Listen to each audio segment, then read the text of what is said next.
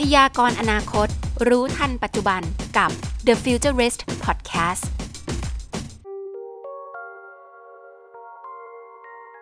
สวัสดีคุณผู้ฟังทุกท่านนะครับ วันนี้ก็ขอต้อนรับเข้าสู่ The Futurist Podcast นะครับ พบกับผมนะครับ เจมส์วันนี้ก็จะมาเป็น moderator นะครับ ร่วมกับอาจารย์ซุงอีกแล้วนะครับ ที่จะมาร่วมกับเราในวันนี้ แล้วก็วันนี้ครับเรามีน้องแจนนะครับ จากแจนเมียเกนมาร่วมมาพูดมาร่วมพูดคุยกับเราด้วยนะครับ ผม แล้วก็ วันนี้เราก็มีแขกพิเศษนะครับ ที่เป็นผู้เชี่ยวชาญทางด้าน AI ทางการแพทย์นะครับ จะมาร่วมพูดคุยกับเราด้วยนะครับ ผมเดี๋ยวเดี๋ยวโยนให้แจนแนะนำตัวนิดนึงนะครับ สวัสดีค่ะ แจนนะคะ จากช่องซีเมียเกนค่ะครับผมแล้วก็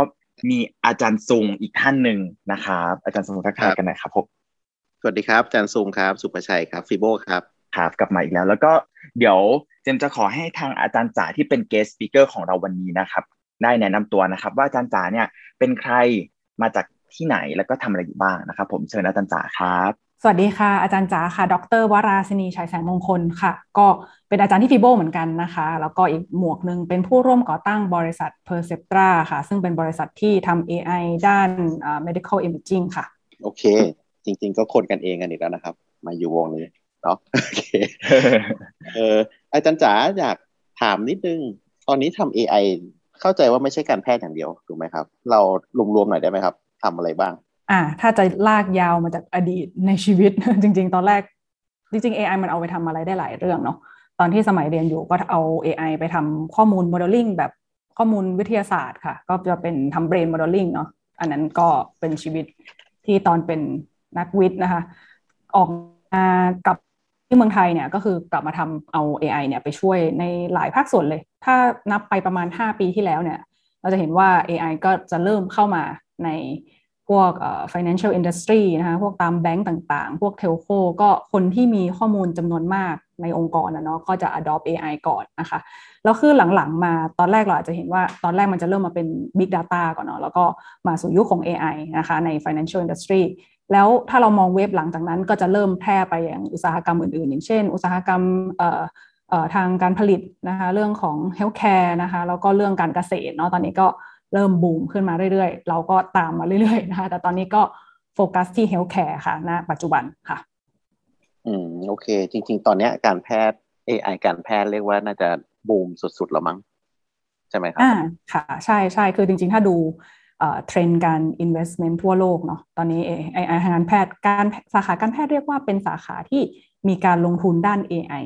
สูงที่สุดคือใครจะคิดเนาะเราก็อาจจะคิดว่ามันน่าจะเป็นอินดัสทรีอื่นแต่จริงๆแล้วการแพทย์เนี่ยค่ะกำลังมา แล้วก็ใช้ได้ในหลาย ๆ เรื่องนะคะ อาจจะเป็นในเรื่องของแบบอย่างเช่นตอนนี้การคิดค้นยาอย่างเงี้ยก็ใช้ AI เนาะ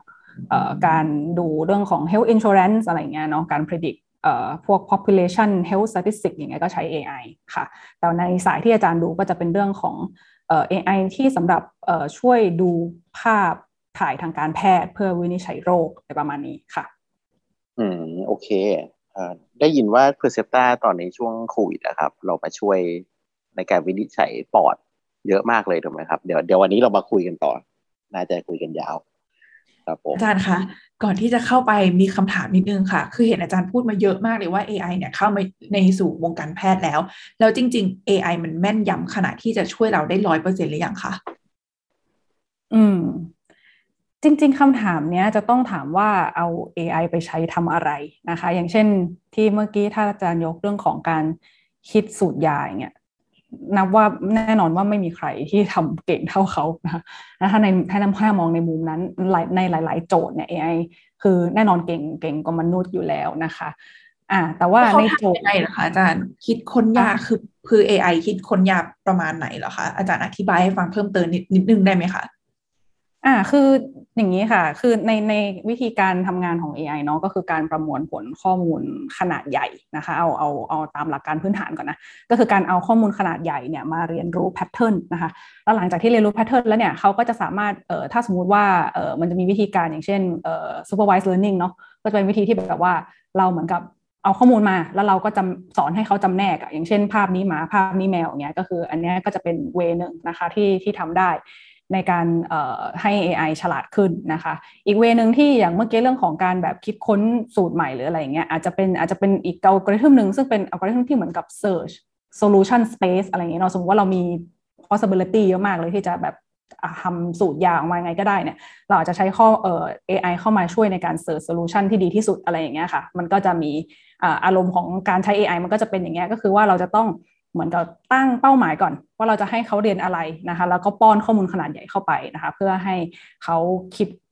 เรียนรู้สถิติของข้อมูลนะคะสถิติของข้อมูล แล้วก็เขาก็จะแม่นยำขึ้นเรื่อยๆ อะไรเงี้ยเป็นหลักการพื้นฐานค่ะ แล้วในเรื่องที่ของอาจารย์ที่อาจารย์ถามเรื่องเกี่ยวกับตังสีอะค่ะ AI มันแม่นยำมากไหมคะอาจารย์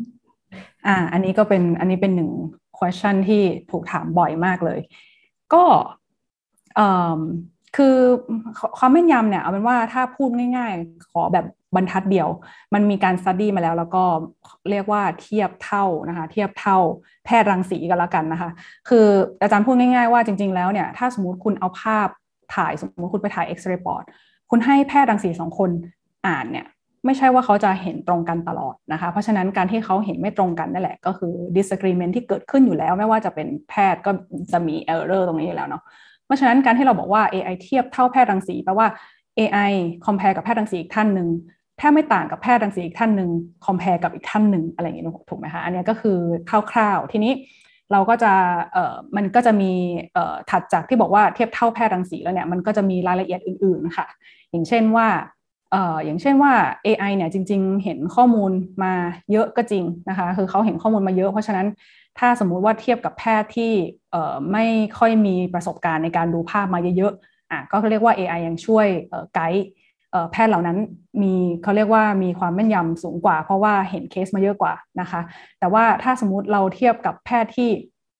เขาเก่งจริง ๆ หรือเคสที่มันยากๆจริงๆอะ เคสหนึ่งที่สำหรับแพทย์อาจจะง่ายแต่สำหรับ AI อาจจะยากก็อย่างเช่น เคสที่ในปอดอะมีสิ่งแปลกปลอมอยู่อย่างเงี้ยแล้ว AI อาจจะแบบว่าพอเห็นสิ่งแปลกปลอมปั๊บเกิดความ confuse ทันที เพราะว่าเรียนจากข้อมูลขนาดใหญ่ แต่ว่าไม่สามารถที่จะ generalize ไปเออไม่ถึงไม่สามารถที่จะเอ่อทำความเข้าใจข้อมูลที่มันไม่เคยเจอมาก่อนอะไรเงี้ยค่ะ ในกรณีอย่างเงี้ยเราก็จะบอกว่าเออ AI ไม่ได้เก่งเท่าแพทย์นะถ้าเราดูแค่เคสที่แบบมันมีสิ่งแปลกปลอมในปอดใช่ไหมเพราะคำถามเนี้ย ตอบได้ซับซ้อนมากเลย แต่ว่าตอบสั้นๆ คือถ้านับเป็นสถิติเทียบเท่าแพทย์ แต่ถามว่ามาแทนแพทย์ได้หมดไหมยังแทนทั้งหมดเลยไม่ได้ เพราะว่าถ้ามีเคสเกิดขึ้นเป็นเคส outlier เงี้ยเขาจะเห็นหรือเปล่าก็ไม่รู้ เพราะฉะนั้นต้องทำงานร่วมกันค่ะแพทย์กับ AI ยังคงต้องทำงานร่วมกันค่ะ แต่ว่าพูดอย่างนี้ถูกไหมครับ ก็คือ AI อะน่าจะเป็นตัวช่วย เป็นคนให้ข้อมูลเสริม ข้อมูลมา support แต่ว่าสุดท้ายอะ คุณหมอก็ต้องตัดสินใจอย่างอย่างเดียว อืมถูกต้องค่ะก็คือยังยังเรียกว่าเป็นตัวช่วยอยู่ แต่ว่าคือจริง ๆ เป้าหมายของการทำ AI อะก็คือทำยังไงที่จะลดงานแพทย์ให้ได้มากที่สุดนะคะ ก็คือทำยังไงให้แบบแพทย์จริง ๆ แล้วอะสามารถอ่านภาพได้จำนวนมากขึ้น ในเวลาที่น้อยลง ซึ่งถ้าจากสตี้แล้วเนี่ยก็เรียกว่ามันค่อนข้างได้ผลนะ หมายถึงว่าถ้าเออเอาง่าย ๆ เลย ถ้าสมมติว่าเราแค่ให้ AI อะดูว่า ใครน่าจากพันคนหมื่นคนเนี่ยใครที่น่าจะมีโอกาสว่าอาจจะเป็นมะเร็งปอดเงี้ยค่ะแล้วให้แรงคนคนนั้นขึ้นมาสูงที่สุดนะคะเพื่อให้แพทย์เนี่ยไปโฟกัสกับคนนั้นใช้เวลาในการวินิจฉัยคนที่น่าจะป่วยก่อนอย่างเงี้ยค่ะ อันเนี้ยในมุมของแพทย์นะคือช่วยเขาได้มากเลย คือช่วยให้เขาแบบลดงานตอนที่สมองเขายังเฟรชอยู่ดูเคสยากเคสง่ายๆ เอาไว้ดูทีหลัง คือแค่นี้ก็ช่วยได้เยอะแล้วในในมุมแพทย์เรา ถอยออกมามองภาพรวมนะมันช่วยได้แบบ 40-50%ของงานที่ลดไปเลย อันนี้แค่ use case เดียวค่ะ อืม แล้ว Perceptra ทำอะไรบ้างครับ เท่าเท่าที่เรารู้คือว่าทำเกี่ยวกับโรคปอดเนาะตัว Inspectra ถูกไหมครับ ค่ะก็แพลตฟอร์ม Inspectra เนาะก็เรามองว่าจริง ๆ เราต้องการที่จะสร้างแพลตฟอร์มปัญญาประดิษฐ์เพื่อภาพถ่ายทางการแพทย์ทีนี้ ภาพถ่ายทางการแพทย์เนี่ยถ้าเราดูมันก็มีเยอะแยะมากมายเลย แล้วก็จริง ๆ ภาพเอ็กซเรย์ปอดเป็นภาพที่มีสัดส่วนเยอะที่สุดนะคะก็เพราะฉะนั้น Inspector ก็เลยเราเริ่มจากตัวภาพถ่ายเอ็กซเรย์ปอดก่อนเพราะมันมีจำนวนเยอะมากนะคะในประเทศไทยน่าจะ 20-30 ล้านเคสต่อต่อปีนะคะยิ่งโควิดยิ่งเยอะเข้าไปใหญ่นะคะแต่ว่าในมองในมุมกว้าง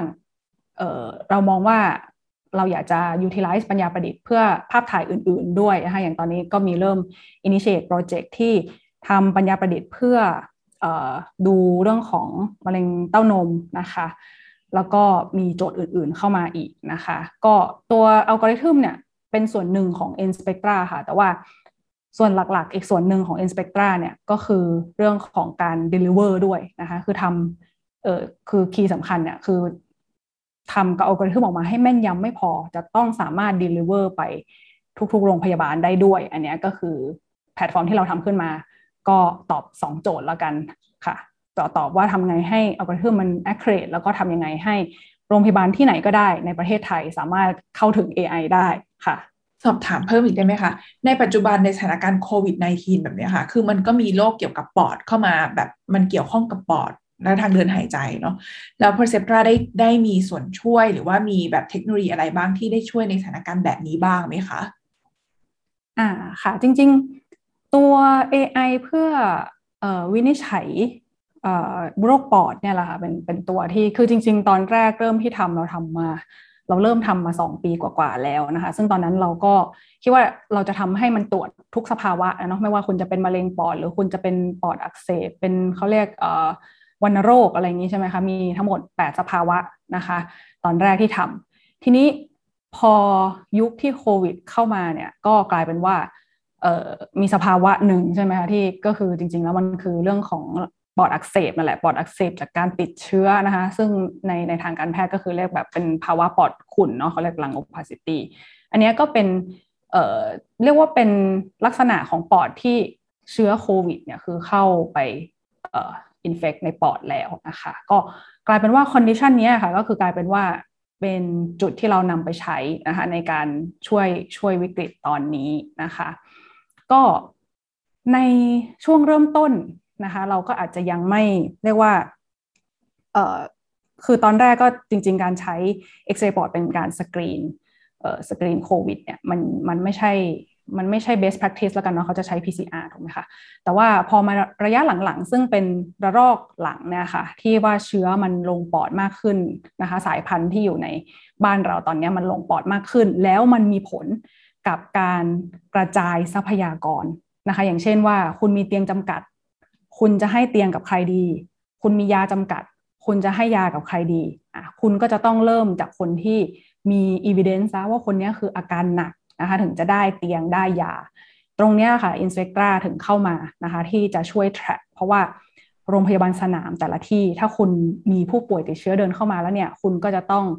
ถ่ายติดตามทุกวันว่าวันไหนนะเชื้อจะลงปอดลงเมื่อไหร่จ่ายยาเงี้ยนะคะอ่าเพราะฉะนั้นวอลลุ่มของภาพที่มันเคยเข้ามาระดับหนึ่งพอช่วงโควิดนี่คือวอลลุ่มภาพยิ่งใหญ่มากนะคะขยายหลายเท่าเลยนะคะแล้วก็ โรงพยาบาลก็จะเริ่มรู้สึกหนักแล้วว่าโอ้โห ถ้าเราถ่ายวันละเป็นพันพันเคสแบบนี้นะคะ แล้วคุณหมอไม่มีทางดูทันแน่ๆ อันนี้ค่ะคือมันคือสถานการณ์ที่เราไม่ได้คาดคิดนะคะตอนที่เราเริ่มทำเราไม่ได้คาดคิด แต่ว่าวันนี้วิกฤตมันมันมาถึงแล้วก็ AI ตัวนี้ก็เลยวิ่งเข้าไปช่วยดังอย่างแบบน่ามหัศจรรย์นะคะเหมือนเข้ามาช่วยเป็นฮีโร่เลยตอนนี้ค่ะสำหรับเคสโควิดเราก็ประมาณนี้ค่ะ คือช่วยช่วยวินิจฉัย โควิด ติดเชื้อลงปอดค่ะ ขอถามแบบทั่วไปนิดนึงได้ไหมคะแอบสงสัยว่าคือ AI เนี่ยมันต้องเรียนรู้จากแบบหลายหมื่นล้านรูปมาก ๆ ถึงจะเข้าใจแบบว่านี่คืออะไร และอย่างโควิด เนี่ยมันเป็นสถานการณ์ที่มันแบบเพิ่งเกิดมาเมื่อปีสองปีอย่างเงี้ยค่ะ แล้วเราจะต้องสอนมันให้มันรู้จักก่อนไหมว่าแบบนี้ถึงเรียกว่าเป็นโควิด คือมันมันมันเป็นยังไงเหรอคะ อืม คืออย่างนี้ค่ะ จริง ๆ แล้วคือ ตัว Inspectra เนี่ยคือตั้งแต่เริ่มต้นมาเนี่ยเราเอมว่ายังไงก็ต้องเห็นภาพจำนวนมากที่สุด เรารวบรวมภาพจากทั่วโลก แล้วก็รวบรวมภาพจากคนไทย ทั้งหมด 1.5 ล้านภาพนะคะนี่คือฐานข้อมูลที่ใหญ่มากนะคะแล้วก็เราได้ร่วมมือกับโรงพยาบาลศิริราชเนาะก็จะได้ฐานข้อมูลคนไทยมาอีกกว่า 4 0 0แสนภาพนะคะก็คือรวมมันก็จะเป็นข้อมูล repository ขนาดใหญ่มาก ทีนี้ถ้าถามว่า เอ๊ะ เราไม่เคยเห็นโควิด อ่าคือถามว่าจริง ๆ แล้วเนี่ยเออลักษณะของปอดที่มันติดเชื้อค่ะ มันจะต้องมีมันมีแพทเทิร์นคล้าย ๆ กันเนาะเพียงแต่ว่ามันอาจจะต่างกันอย่างเช่นว่าเออถ้าคุณเป็นทีบีลักษณะของการติดเชื้อมันจะเออต่างกันนิดนึงนะคะมันอาจจะอยู่ที่ตำแหน่งในปอดหรือว่าลักษณะของเออตัวความขุ่นมันจะแบบคุณแบบกระจายคุณแบบเป็นเส้นอะไรเงี้ยมันจะแบบต่างกันนิดนึงนะคะ แต่ว่าด้วยความที่เราก็เห็นปอดป่วยมา แล้วก็ปอดที่ป่วยมันก็มีฟีเจอร์ต่างๆนะคะ เพราะฉะนั้นเนี่ยตัว AI มันก็จะเรียนรู้ฟีเจอร์ในระดับที่กว้างๆ จนถึงขั้นที่สามารถที่จะแบบดูภาพแล้วแบบ something wrong มันมีความผิดปกติอะไรบางอย่างอะไรอย่างเงี้ยค่ะ ก็จริงๆคำว่า lung opacity เนี่ยเป็นคำว่าปอดขุ่นภาวะปอดขุ่นอะมันเป็นมันเป็นคำที่เรียกว่าค่อนข้าง general เป็นฟีเจอร์ที่ค่อนข้าง general ที่เกิดขึ้น เวลาที่ปอดป่วยนะคะติดเชื้อ ก็เลยเป็นที่มาว่า พอถึงเวลาที่โควิดเข้ามา แล้วแล้ว AI มัน generalize ได้เพียงพอเนี่ยนะคะ AI ก็สามารถที่จะ detect ได้เลยว่าภาพเนี้ยภาพผู้ป่วยโควิด มีอะไรบางอย่างผิดปกติก็จะ detect ได้เลยค่ะ แล้วอย่างภาพเอ่อจากคนไทยกับของทั่วโลกเนี่ย มันมีความแตกต่างกัน อ่ามีความแตกต่างแน่นอนค่ะ มีความแตกต่างแน่นอนเอ่อในในหลายเคสเนาะแต่ว่าคือจริงๆแล้วเอ่อเราเรียกว่าเอมว่าให้มัน generalize มากกว่า เพราะว่าเรามองอาจจะมองภาพถ้าเรามองภาพกว้างกว่านี้ คืออย่างน้อยใน region เนี้ยนะคะก็ก็มีความต่างคือคือภาพปอดเนี่ยอาจจะมองว่าเออความต่างอาจจะแบบมันไม่ได้เยอะมาก อาจจะต่างในจริง ๆ สิ่งที่ต่างจริงคือ statistic มากกว่าเพราะว่าประเทศแถบเนี้ยเป็น TB กันเยอะ แต่ว่าประเทศแถบนู้น ไม่ค่อยเป็น TB อย่างเงี้ยแค่นี้ก็แค่ statistic ต่าง AI ก็ทำงานต่างกันนะ เพราะว่าการที่จะ expect เอ่อเปอร์เซ็นต์ของการเกิดโรคมันต่างกันละ ถึงแม้ว่า physiology ไม่ได้ต่างกันมากเนาะแต่ว่าคืออย่างเอ่อคิดว่า X-ray ปอดอาจจะยังเห็นไม่ค่อยชัด แต่ว่าเอ่อตัวอย่าง mammogram เนี้ยนะคะคือแบบหน้าอกคนไทยกับหน้าอกคนต่างชาติก็คือต่างกันมากเลยว่ามีบางบาง use case ของเราเนี่ยมันจะเอ่อเขาเรียกว่า depend on population นะคะแต่อย่างไรก็ตามในฝั่งของตัว X-ray ปอดเนี่ย คือความแตกต่างทางเชื้อชาติ อาจจะแบบไม่ใช่คีย์หลัก แต่ว่าความแตกต่างที่แบบผลอย่างหนึ่งก็คือว่าเครื่องเครื่องถ่ายนะเครื่องถ่ายที่แบบมีความจ้าความดำมีความเข้มความเอ่อ exposure ต่างกันอะไรเงี้ยอันนี้ทุกอันล้วนล้วนมีผลต่อ AI หมดเลยนะคะทำให้ทำให้การวิจัยเรื่องนี้จริง ๆ ที่เราทำผ่านมามัน มันเป็นเรื่องที่ยากมากเลย แต่ว่าด้วยด้วยจำนวนข้อมูลที่เราต้องรวบรวมออกมา มันก็ทำให้มัน performance มันค่อนข้างดีนะคะไม่ว่าจะเป็นภาพจากเครื่องถ่ายแบบไหน หรือภาพถ่ายจากชาติไหนก็ค่อนข้างจะอยู่ในเกณฑ์ที่เอ่อ performance ค่อนข้างดีค่ะ ตอนนี้เรามีการเอามาใช้จริง ๆ ที่ในโรงพยาบาลที่ไทยแบบแล้วใช่ไหมครับผมอาจารย์อ่าใช่ค่ะ ก็จริง ๆ ก็อย่างที่ตอนแรกเรา develop ร่วมกับโรงพยาบาลศิริราชเนาะ อ่าก็โรงพยาบาลในเครือนะคะ ก็ก็ใช้นะคะ ก็เป็นที่แรกที่ใช้แล้วก็เอ่อหลังจากนั้นก็เอ่อตอนเออเราก็เริ่มไปตามโรงพยาบาลต่างๆ อย่างหัวเมืองโรงพยาบาลหัวเมือง อย่างแบบสาแก้วเพชรบุรีอะไรอย่างเงี้ยนะคะ ก็จะแบบไปเริ่มตามที่โรงพยาบาลจังหวัดนะคะ แต่ว่าเราก็เรียกว่าใช้ปรับใช้กันมาเนี่ยก็ เป็นเวลาสักพักหนึ่งแล้วนะคะก็ตอนนี้ก็มีโรงพยาบาลเอกชนบางเครือที่ใช้นะคะ แล้วก็ถ้ารวมๆคือรวมๆทั่วประเทศเออก่อนก่อนโควิด น่าจะมีสักประมาณ 30 ไซส์เนาะแต่หลังโควิด นี่คือเราได้เข้าไปร่วมในโครงการที่เป็นเเขาเรียกว่าเป็นโครงการที่ pool ภาพถ่ายของของคนไทยอะค่ะมารวมกัน แล้วให้หมอรังสีเนี่ยสกรีนเป็นเป็นเขาเรียกว่าเป็นเเป็น hub นะคะเป็น hub เดียวเลยนะคะแล้วก็เพื่อที่จะสกรีนผู้ป่วยโควิดนี่แหละนะคะซึ่งซึ่งใน initiative เนี้ยก็มีโรงพยาบาลแบบร่วมเข้าร่วมแบบ 60 กว่าแห่งอะไรเงี้ยค่ะ คือถ้าเรารวมสลิดรวมทั้งหมดก็แบบร้อยกว่าแห่งแล้วนะคะ ที่ที่เอ่อ AI ของ Perceptra เข้าไปช่วยนะคะทที่ว่ามันแม่นยำอะครับ พอบอกเป็นเปอร์เซ็นต์ได้ไหมครับเดี๋ยวอันนี้อาจจะให้จันจ๋า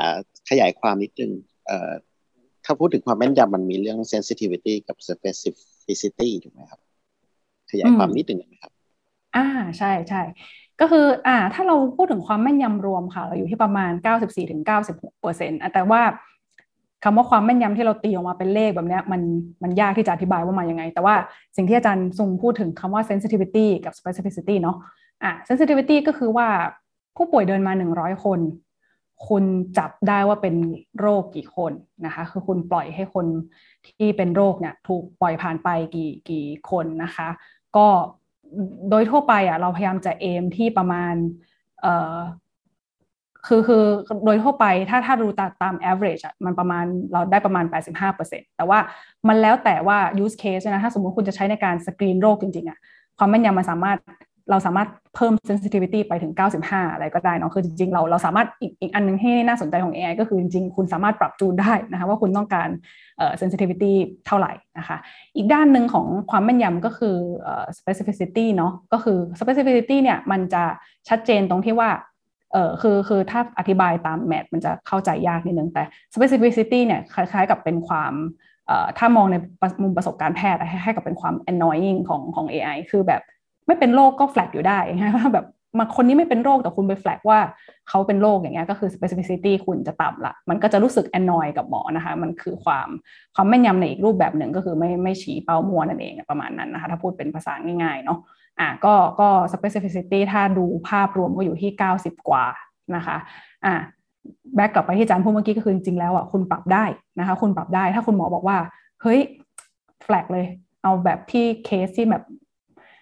ฉันไม่ annoy อะช่วย flag หน่อยนะคะว่าแต่อย่าหลุดนะอย่าหลุดคนไข้นะคือ flag ทุกเคสนะที่น่าจะเป็นอะไรเงี้ยคุณก็crank up ได้เนาะให้ specificity ต่ำแล้วก็ให้ sensitivity สูงนะคะอาจจะฟังดูยากนิดนึงนะคะแต่ keyword คือคุณปรับมันได้อ่าแต่ว่าถ้าเราเอ่อสิ่งที่เราใช้เป็นความแม่นยำภาพรวมอะก็คือที่เราบอกว่า 94%คืออะไรที่เราเอาทั้งสองอย่างนี้มา balance แล้ว เราก็เรียกว่าประมาณ 9 94ถึง96%เนาะซึ่งอันเนี้ย เอาเป็นว่า on par on par กับ AI ระดับโลกที่เป็นที่หนึ่งของโลกอยู่ตอนนี้ คือออนพากับระดับโลกค่ะ โอเคนะน่าสนใจมากครับ เอ๊ะเมื่อกี้เหมือนจ๋าว่าเราไปเข้าร่วมกับที่ไหน ถูกไหมครับ ในโครงการอะไรสักอย่างขยายความต่อได้ไหมครับอ๋อค่ะ ก็คือโครงการนี้ก็เป็นร่วมกับราชวิทยาลัยรังสีแพทย์ค่ะนะคะก็คือเป็นโครงการ Radio Volunteer นะคะเป็นโครงการที่แบบรวมแพทย์รังสีเข้ามานะคะเพื่อที่จะทำในเรื่องของการสกรีนผู้ป่วยนี่แหละนะคะ คือจริงๆเขาเริ่มมาจาก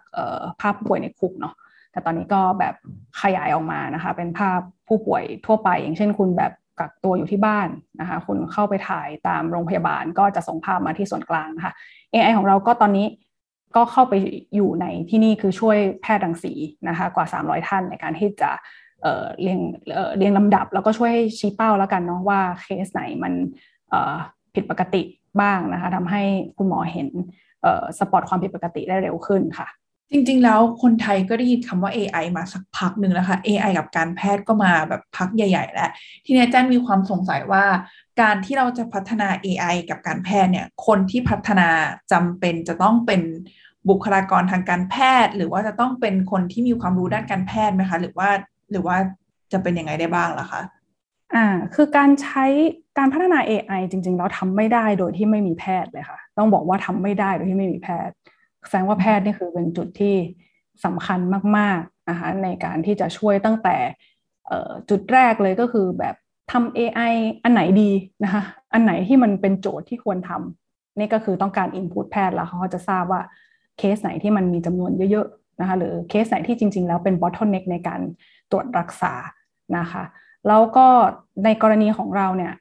เราต้องใช้แพทย์ในการที่จะช่วยสอนเลยนะคะ เราเผอิญว่าเราได้ความ expertise นะคะจากทางโรงพยาบาลศิริราชเนาะก็มาช่วยสอนเลยว่าเออภาพไหนลักษณะแบบไหน แล้วคือไม่ใช่แค่สอน AI นะคะสอนคนทำ AI ด้วย คือเพราะว่าการที่เราแบบทราบว่ามันหน้าตาของความผิดปกติแต่ละแบบเป็นยังไงเนี่ยช่วยให้เราทำ AI ที่ดีขึ้นได้ แล้วก็ ไปจนถึงแบบการปรับใช้เลยว่า หลังจากที่ AI ออกมาแล้วทำได้ accuracy สูงแล้วจะทำไป integrate เข้ากับตัวซอฟต์แวร์เนี่ยคุณหมอต้องการที่จะได้ซอฟต์แวร์แบบไหนนะคะ แล้วมันช่วยงานได้จริงไหมต้องการฟีเจอร์อะไรเพิ่ม คือเรียกว่าทำไม่ได้ถ้าไม่มีแพทย์ค่ะ ก็แต่ว่าในขณะในฝั่งคนเป็นเอนจิเนียร์เนาะก็ก็เราก็เข้าไปช่วยในในฝั่งเทคนะคะ แต่ว่าเดี๋ยวนี้คุณหมอก็มีคุณหมอบางคนที่ เก่งวิศวกรรมด้วยนะคะก็คือแบบเดี๋ยวนี้เด็กรุ่นใหม่เนาะมีมีส่วนผสมของอันนี้เนาะแต่ว่าถ้าเราดูตลาดปัจจุบันก็ก็ยังเป็นความร่วมมือระหว่างวิศวกรกับทางบุคลากรการแพทย์อยู่ดีค่ะ อาจารย์พูดอย่างนี้แล้วเป็นไปได้ไหมคะในอนาคตที่แบบ AI จะฉลาด แล้วสามารถทำแทนบุคลากรทางการแพทย์ได้บ้างอะไรอย่างเงี้ยค่ะ ในบางส่วนอย่างเงี้ยค่ะ มันเป็นประเด็นที่หลายคนพูดถกเถียงกันมากเลยนะว่าแบบ AI เนี่ยจะมาแทนคนจริงหรือเปล่าอะไรเงี้ย ถ้าอย่างนี้ AI เรียนรู้กับคนที่ฉลาดมาตลอดเวลา แบบว่าคุณหมอที่เก่งตลอดเวลาเงี้ย มีวันหนึ่งที่เขาจะเก่งขึ้นแทนเราได้ไหมคะเอ่อคิดว่าเขาจะปิด gap ขึ้นไปเรื่อยๆนะคะ เหมือนจริงๆอาจารย์ชอบเปรียบเทียบกับ self driving car เนาะว่าแบบว่าคือรถสมัยนี้คือแบบบางทีมี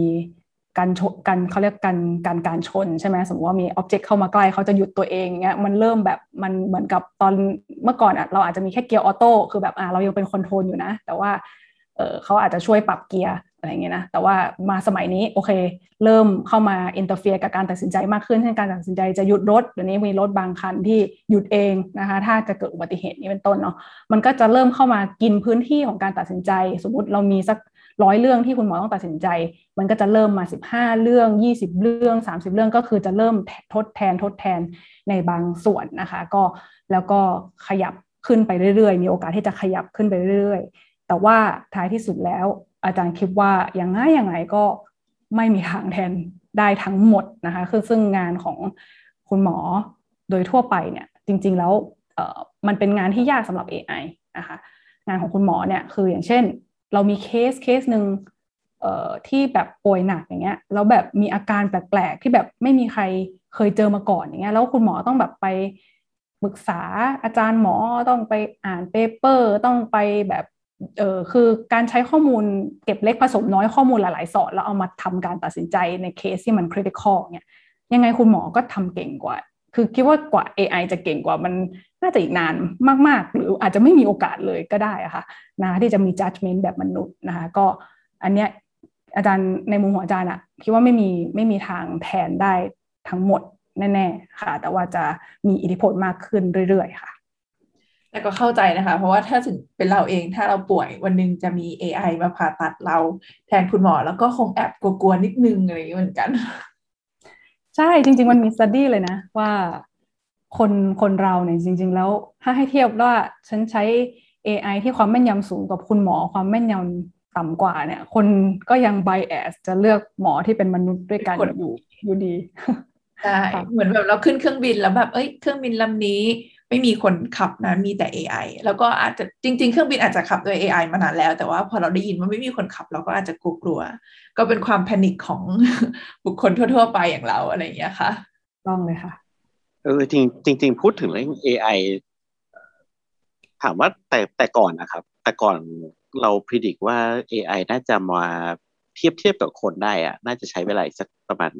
ร้อยกว่าปีถูกไหมครับแต่แต่ตอนนี้จริงๆถ้าถ้าใครตามเลยเนาะ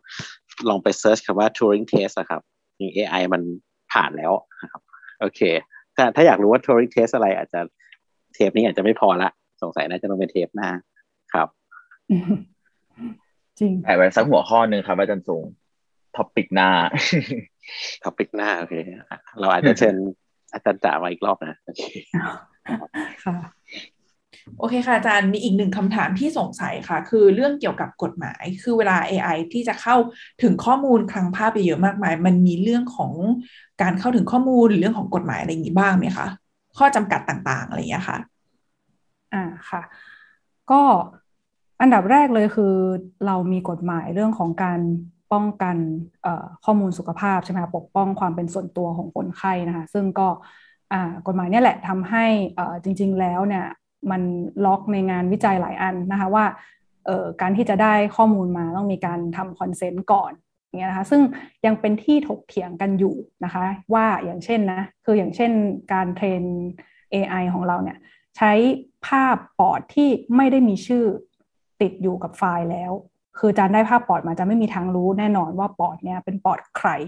แต่โดยกฎหมายแล้ว ที่มันเขียนด้วยความคุมเครือ การได้ภาพปอดมา ภาพนี้อาจจะเรียกว่าได้ว่าเป็นข้อมูลส่วนบุคคล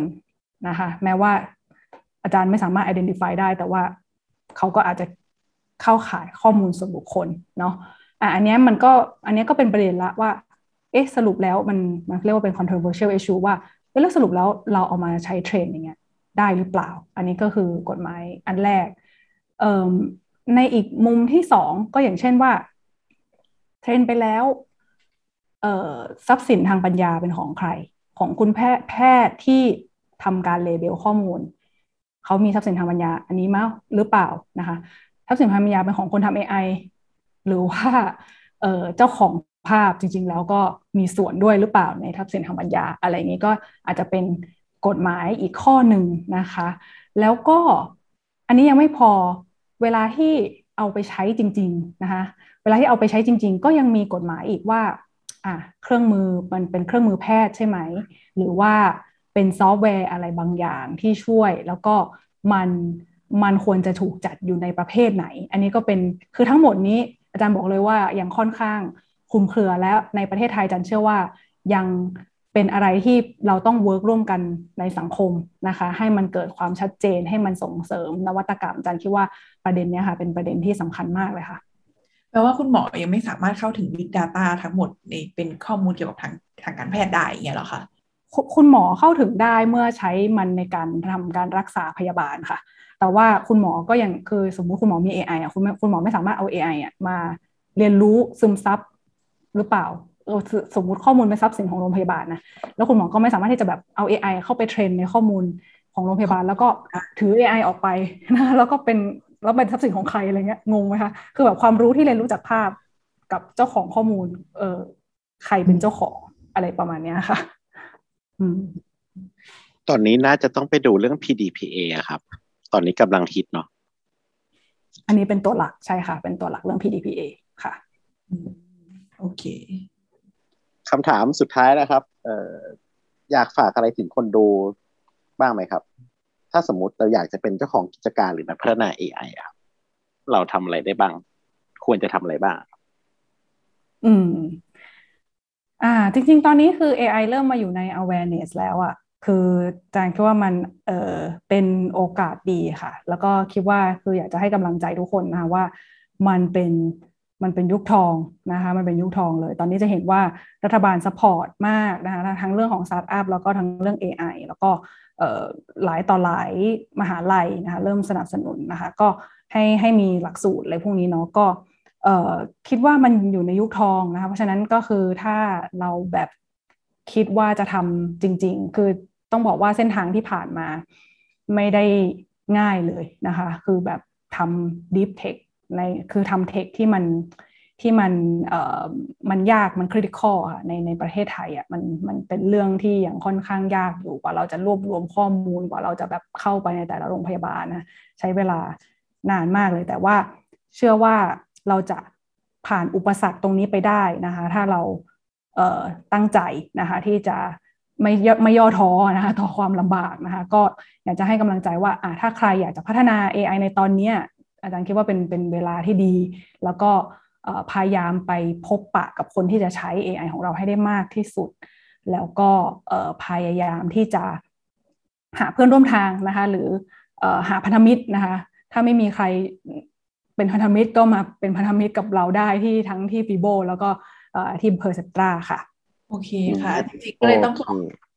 จริงๆก็เลยต้องบอกว่าจริงคนไทยส่วนมากมักจะพูดว่า AI เป็นเรื่องไกลตัวเนาะเหมือนแบบเราไม่รู้สึกว่ามันจะใกล้ตัวเราเมื่อไหร่ แต่วันนี้จากเคสที่อาจารย์ได้มาเล่าสู่กันฟังให้เราได้เข้าใจในเรื่องของ AI กับการแพทย์มากขึ้น ต้องเห็นเลยว่าแบบ AI เนี่ยเข้ามาช่วยในชีวิตของเราในหลาย ๆ ด้านเลยค่ะ วันนี้ก็ขอบคุณอาจารย์จ๋ามากเลยนะคะ ที่เอาเอประสบการณ์ดีๆแล้วก็เอาความรู้ดีๆมาแชร์กับพวกเรานะคะ ขอบคุณมากนะครับผมขอบคุณค่ะขอบคุณครับครับผม ก็สำหรับเทปนี้นะครับ ทุกคนก็น่าจะได้ความรู้กันไปมากกันเลยทีเดียวนะครับผม แล้วก็สำหรับเทปต่อไปนะครับ เราจะเป็นเรื่องอะไรที่เป็น topic เกี่ยวกับ the futurist โลกอนาคตเนี่ยก็สามารถติดตามได้นะครับ ในทุกๆวันอาทิตย์นะครับผมในช่องทางวิทสถานีวิทยุราชมงคลธัญบุรีนะครับ แล้วก็พอดแคสต์ของ See Me Again ครับผมสำหรับวันนี้นะครับ เจมอาจารย์จ๋าอาจารย์ซุงแล้วก็แจนะครับ ขอลาคุณผู้ฟังไปก่อนนะครับ ยังไงก็พบกันอาทิตย์หน้านะครับ สวัสดีครับ พยากรณ์อนาคต รู้ทันปัจจุบันกับ The Futurist Podcast